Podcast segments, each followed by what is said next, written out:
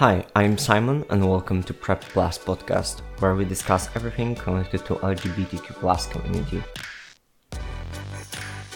Recently I saw a podcast about watching porn while being in a relationship and I was surprised by some answers of other users, so I want to give my view on that. Humans are still animals and we have certain instincts which are really deeply integrated in us. And one of those instincts is an instinct to copulate with each other and maybe have children. Because of that, we often perceive certain people as attractive and it's easy for us to imagine ourselves in a sexual situation with them.